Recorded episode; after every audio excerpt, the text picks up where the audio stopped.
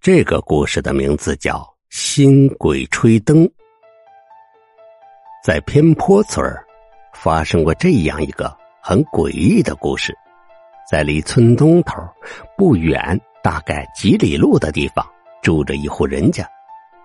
男人姓何，名叫大力，大概三十岁左右；女人小丽比大力小几岁，家里还有个奶娃娃。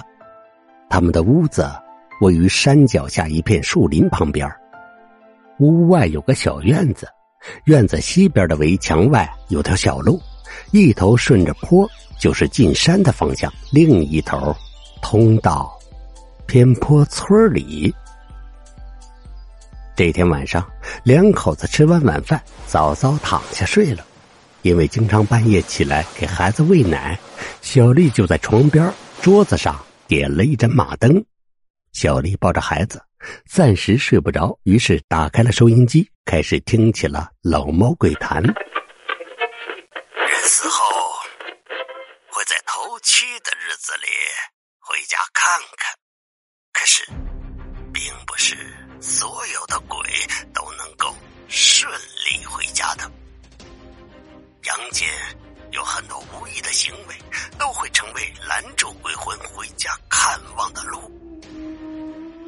大大牛在自家院门口修了村里第一个比较现代化、简易的冲水厕所，但因为选位置的时候没有多想，结果化粪池挖到哪里成了一个大问题。如果要保证冲水通畅的话，粪坑就得挖在大路边了，甚至还要挡去一大半的羊肠小道。大牛并不在乎村里人的话语，他只要自家过得舒服就行。于是说挖就挖，只要挖完将上边铺一层水泥，保证路差不多能用就行。大牛觉得这已经是自己很厚道的行为了。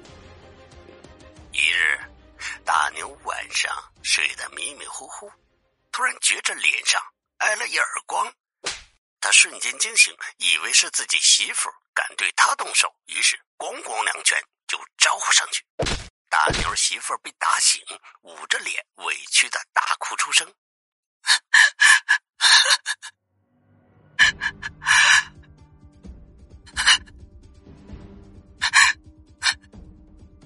一直喊着自己冤枉。大牛懒得理他，转身又睡了过去。又感觉被人打了，此时他已经怒不可遏，坐起来准备好好给媳妇儿一个教训。结果一转头，发现人已经不在身边了。大牛摸摸床边，是凉的，说明人早就离开了。此时门外传来接连不断的狗叫声，大牛怕家里遭了贼，连忙走出去看看。结果在挖出来的化粪池边，看到一个人影。跌撞撞的走着，但始终无法前进一步。大牛哈哈笑着，因为此人是醉汉，刚想羞辱几句，可对方一抬头，可把大牛给吓得魂飞魄散了。那个人，居然是七天前就死了的三大爷。小丽正津津有味的听着，突然感觉有人在拽她的头发，她一下子弹起。看到她的男人睡得死死的，娃娃睡在床边的摇篮里也很安静。她摸了摸头发，不知道发生了什么，她感觉头发啊被扯得很痛。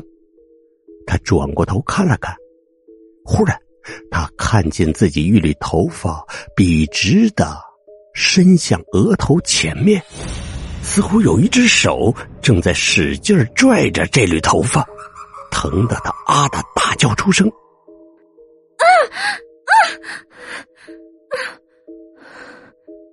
他男人也醒了过来，转身看到这诡异的一幕，立刻吓得坐了起来。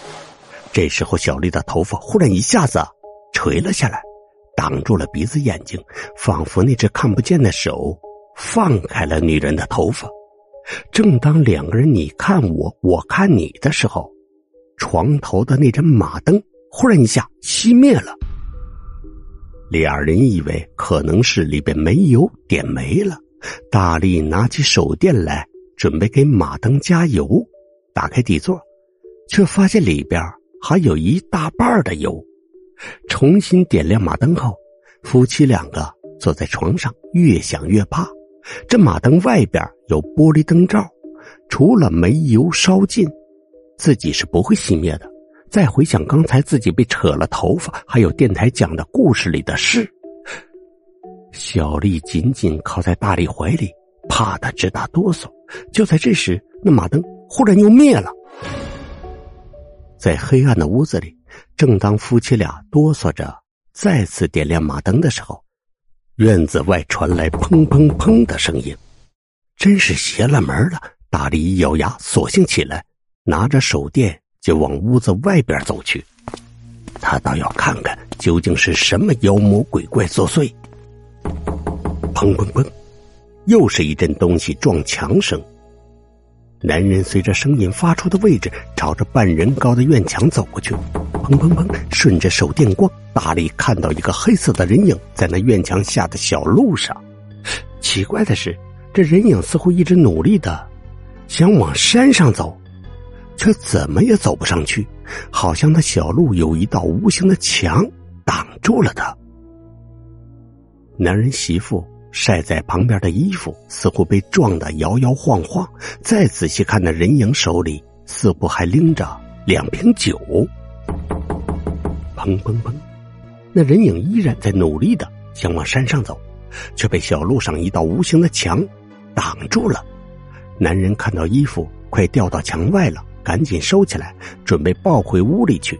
这时候，他看见那个黑色的人影提着酒瓶，已经顺着路往山上慢慢走去了，不是慢慢飘上去的。刚才半人高的围墙挡住，没看到全身，现在看去好像脚脖子以下都看不到。不一会儿，人影消失在小路尽头，回到屋子里。夫妻俩一直想不明白今夜发生的这一连串的诡异的事儿，后来都同时想到山路旁边那座新坟，这事儿会不会和那座坟有关联？小丽觉着事儿不对了，连忙重新打开收音机。现在发生的事和老猫讲的鬼故事对上了，这实在太诡异了。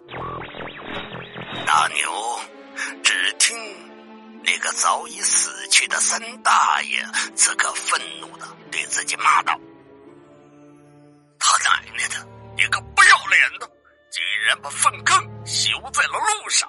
今天老子头七，想回家看一眼，被你这粪坑挡住！你看我怎么修理你！原来鬼其实很怕阳间一些脏污的，大牛的粪坑。”对于鬼魂来说，就像鬼打墙一样，他们永远无法通过。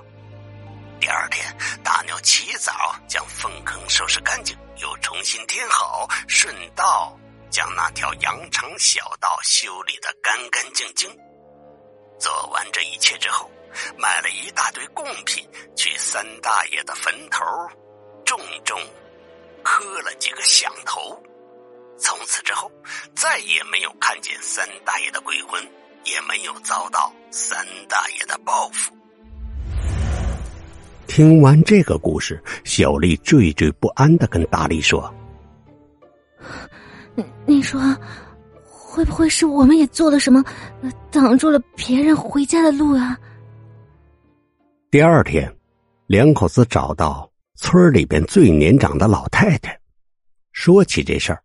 老太太问男人：“啊啊啊啊，呃，那你收回的衣服里有没有女人的内裤啊？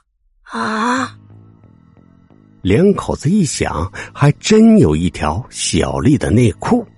那老人告诉他们：“哎呀，那天晚上啊。”是那个新坟主人的头七回煞，下山回家走一趟，半夜从家里回来上山的时候啊，被女人的内裤挡住了上山的路，想让这家人呐拿走那些衣服，哎呦，这才发生了拽头发、吹马灯的事儿。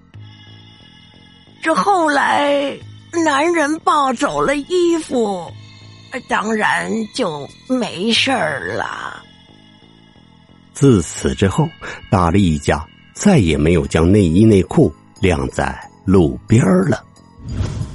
老猫提醒你：如果你住平房，请不要把你的内衣内裤晾在路边；如果你住楼房啊。也请你保护好你这些。除了有一些变态喜欢偷这些东西，还有一些另外的人，他过路挡住了他。